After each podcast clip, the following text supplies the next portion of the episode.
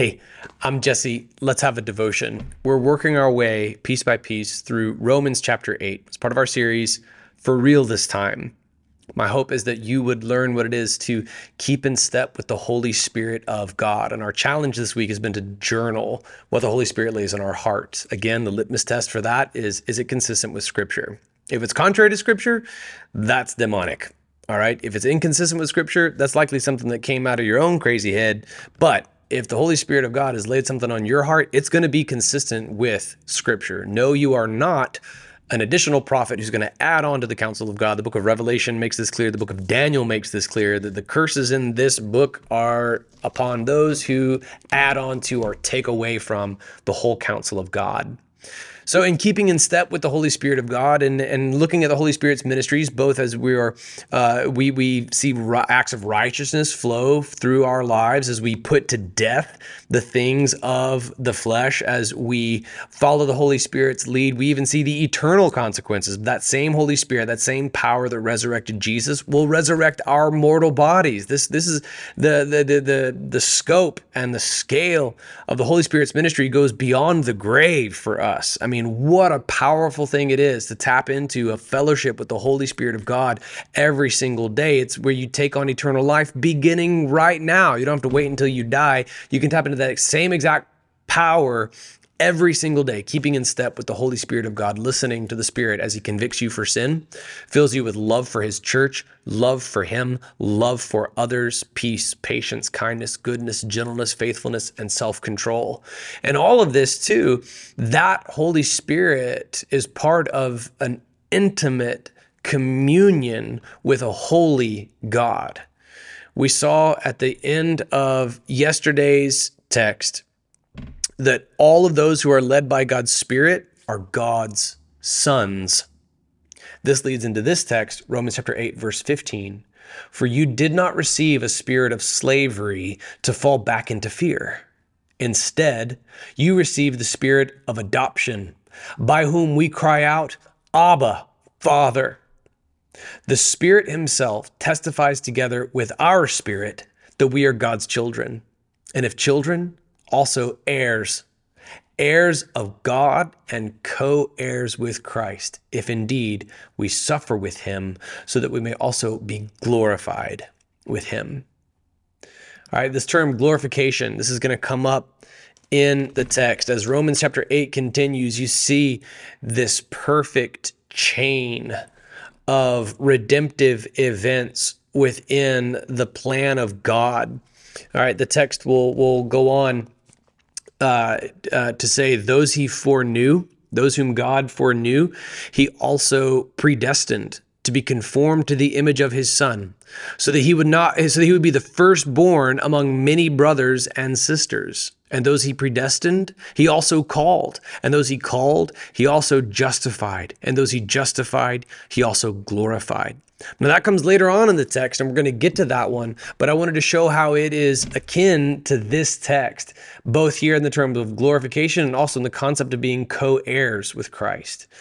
So, glorification is the final step. We've already seen this uh, mentioned, and that our mortal bodies will be brought to life by the power of the Holy Spirit. That's glorification. That's the day that we finally do have that perfect peace and perfect self awareness. Remember the spider diagram I made that also kind of made fun of liberals. Sorry, liberal friends. This is what that's pointing to the day that everything's made new. Death is no more. The old order of things is gone, and your dwelling is directly with God. He is your source of light for crying out loud. That's glorification.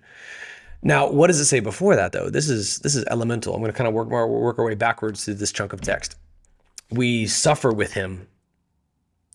If you're going to be a co-heir with Christ, it sounds awesome to say, like, great, I'm going to inherit a mansion in heaven, right? That sounds nice. That idea of mansions, uh, that there's a whole story of biblical translation behind that. Really, it's just dwelling places.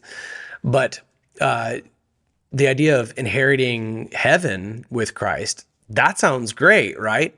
But are you really aware of what it means to be a co-heir with Christ because what else do you inherit then what else do you you live in? You do not earn your own salvation through suffering but you're also going to share in the sufferings of Christ. In fact your sufferings are an elemental part of the process of what we call sanctification that God gets glory through your suffering. And as you suffer as you share in the sufferings of Christ you know that you are a co-heir with him. At the end of this suffering according to the biblical text is glorification. In fact, it's conditional that you suffer. If indeed we suffer with him, so that we also may be glorified with him. If you're going to be a child of God, you're going to share in the sufferings of Christ. Why? Because you really are a child. You're an you're an heir. You're heir you're heirs of God and co-heirs with Christ. Take a minute to let the enormity of those three words forming a title that applies to you and I, let it overwhelm you because it should.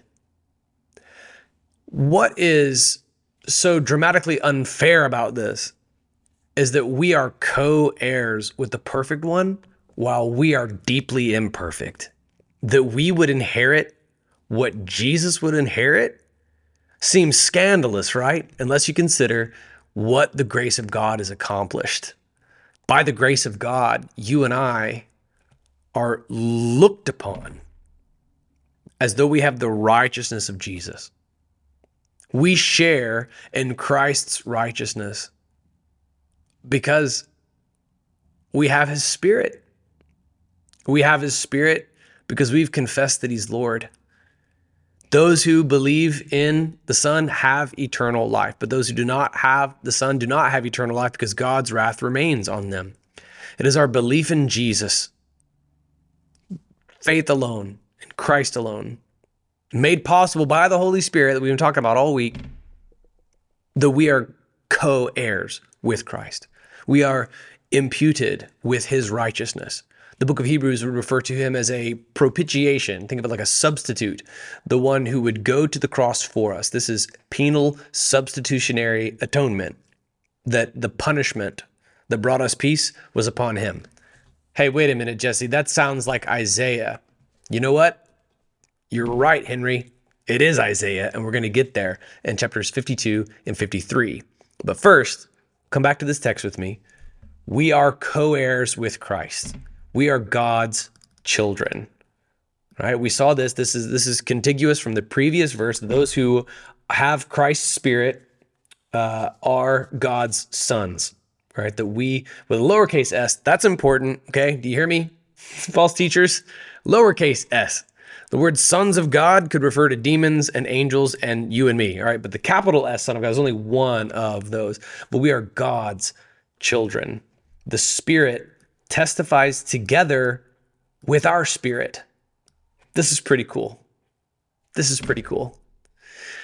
Jesus would describe uh, uh, would describe one of the ministries of the Holy Spirit as one who is an uh, like it would describe rather the ministry of Jesus as an as an advocate for us before the Father, and the Holy Spirit is also praying on our behalf. Isn't that cool?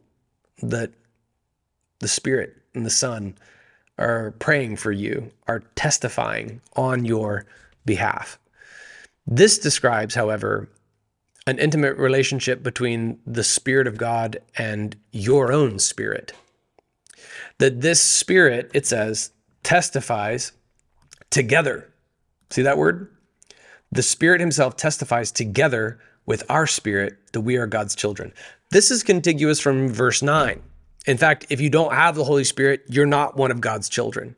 But if indeed you are in Christ, you put to death the deeds that are putting you to death, and then you live. The Spirit testifies together with our spirit that we are God's children. And because we have the Spirit of God, we know that we are God's sons.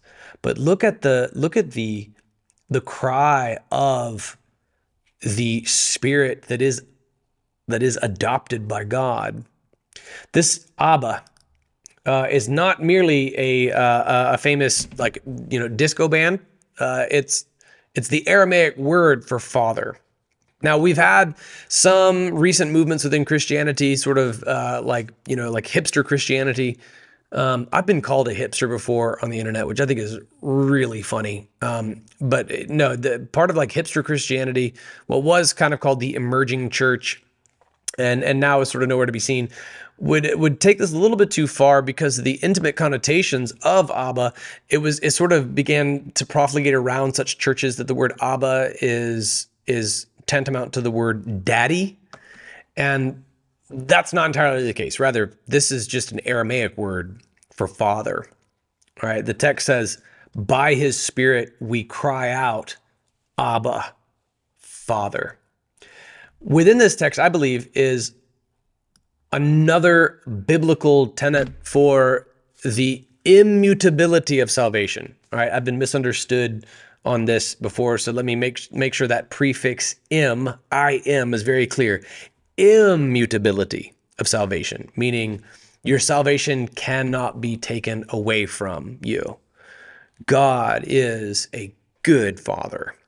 Jesus drew upon this speaking firsthand as the capital S Son of God, in speaking about how we don't receive because we don't ask. You know, we give good gifts to our children and we're we're evil like we're sinful. We we're we have this natural proclivity unto sin. We live in these bodies of death. We are wretches as paul saw in our uh, paul wrote in, in, in romans 7 our sermon text from this past weekend. And if you and i who are evil and are prone to depravity are, are able to give our kids you know, bread instead of a stone when they're hungry. If they ask for something, we don't give them a snake. Ha ha, Here you go, punk. Like, if we know how to give good gifts to our children, how much better is God as a good father? And a good father does not unadopt his children.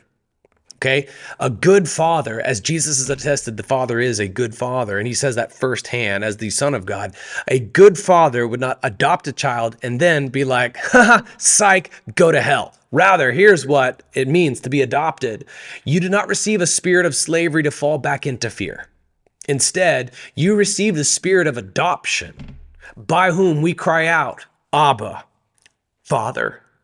You now, by the Holy Spirit, can speak directly to God the Father.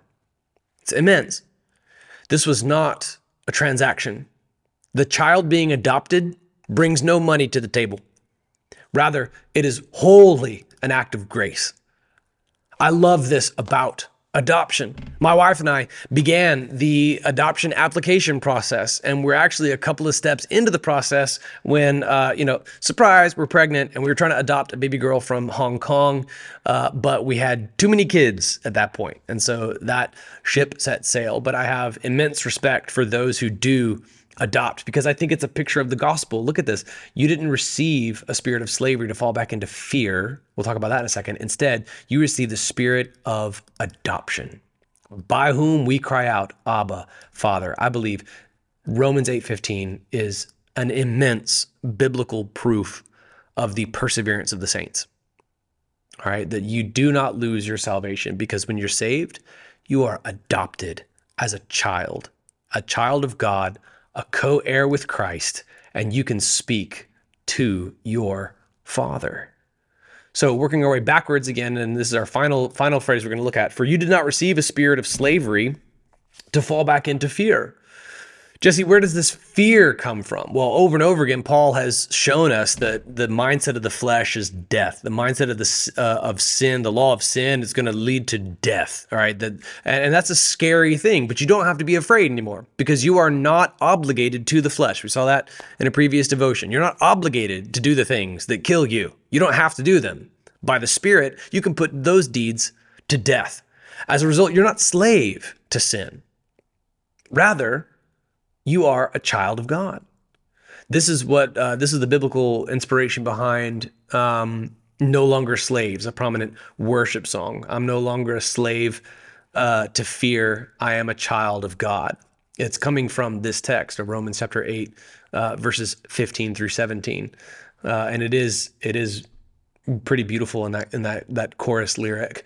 All right, we did not receive a spirit of slavery to fall back into fear. God didn't give you that sense of fear, like I'm doomed. I've seen this before. Uh, I, I, I saw a guy come to Christ who was kind of a player, you know, uh, in his college years and his bachelor years, and he got saved. And man, everything was different. But his fear was like, Jesse, I'm afraid. I know that God's calling me now to be a husband. I know that I'm burning with passion. So I know I, I know I'm not called to celibacy and singleness. All right. There may be guys out there like the Jim Elliots who are called to go and uh, give their lives, you know, wholly to the mission field. And maybe there's a, a, a woman crazy and holy enough to go with them. But I don't think I'm one of those guys. I, I you know, because uh, by the way, Jim Elliot did marry Elisabeth Elliot. But he's saying, I, I'm not one of those guys who feels called to lifelong singleness but I do know that that means I'm called to marriage. And if I'm called to marriage, that means I got to be a faithful husband. I'm just scared that I'm going to go back to my old ways and I'm going to cheat on this incredible woman who I don't even know who she is yet. And we came to this text. Look, you didn't receive a spirit of slavery to fall back into fear. You don't have to be afraid of your old ways. Rather, you've received a spirit of adoption. You are a child of God now. Let this put your past failures into perspective. They're not going to cause God to unadopt you. By that spirit, you can speak directly to him. By that spirit, you repent from sin. By that spirit, you felt conviction for sin in the first place. By that spirit, you have love for God. You have love for your church. You have love for others. By that spirit, you know you are a child of God. You don't need to be afraid anymore. You are a co heir with Christ you're going to suffer in this life. And in that regard, you have a puny, tiny, infinitesimal fraction of the sufferings of Christ by which you can better appreciate the cross. But what's awesome is that you are also then glorified with Christ. Man, I pray that this this text of Romans has been a blessing to you. There is more to see. Would you join us in church tomorrow? I'll see you there.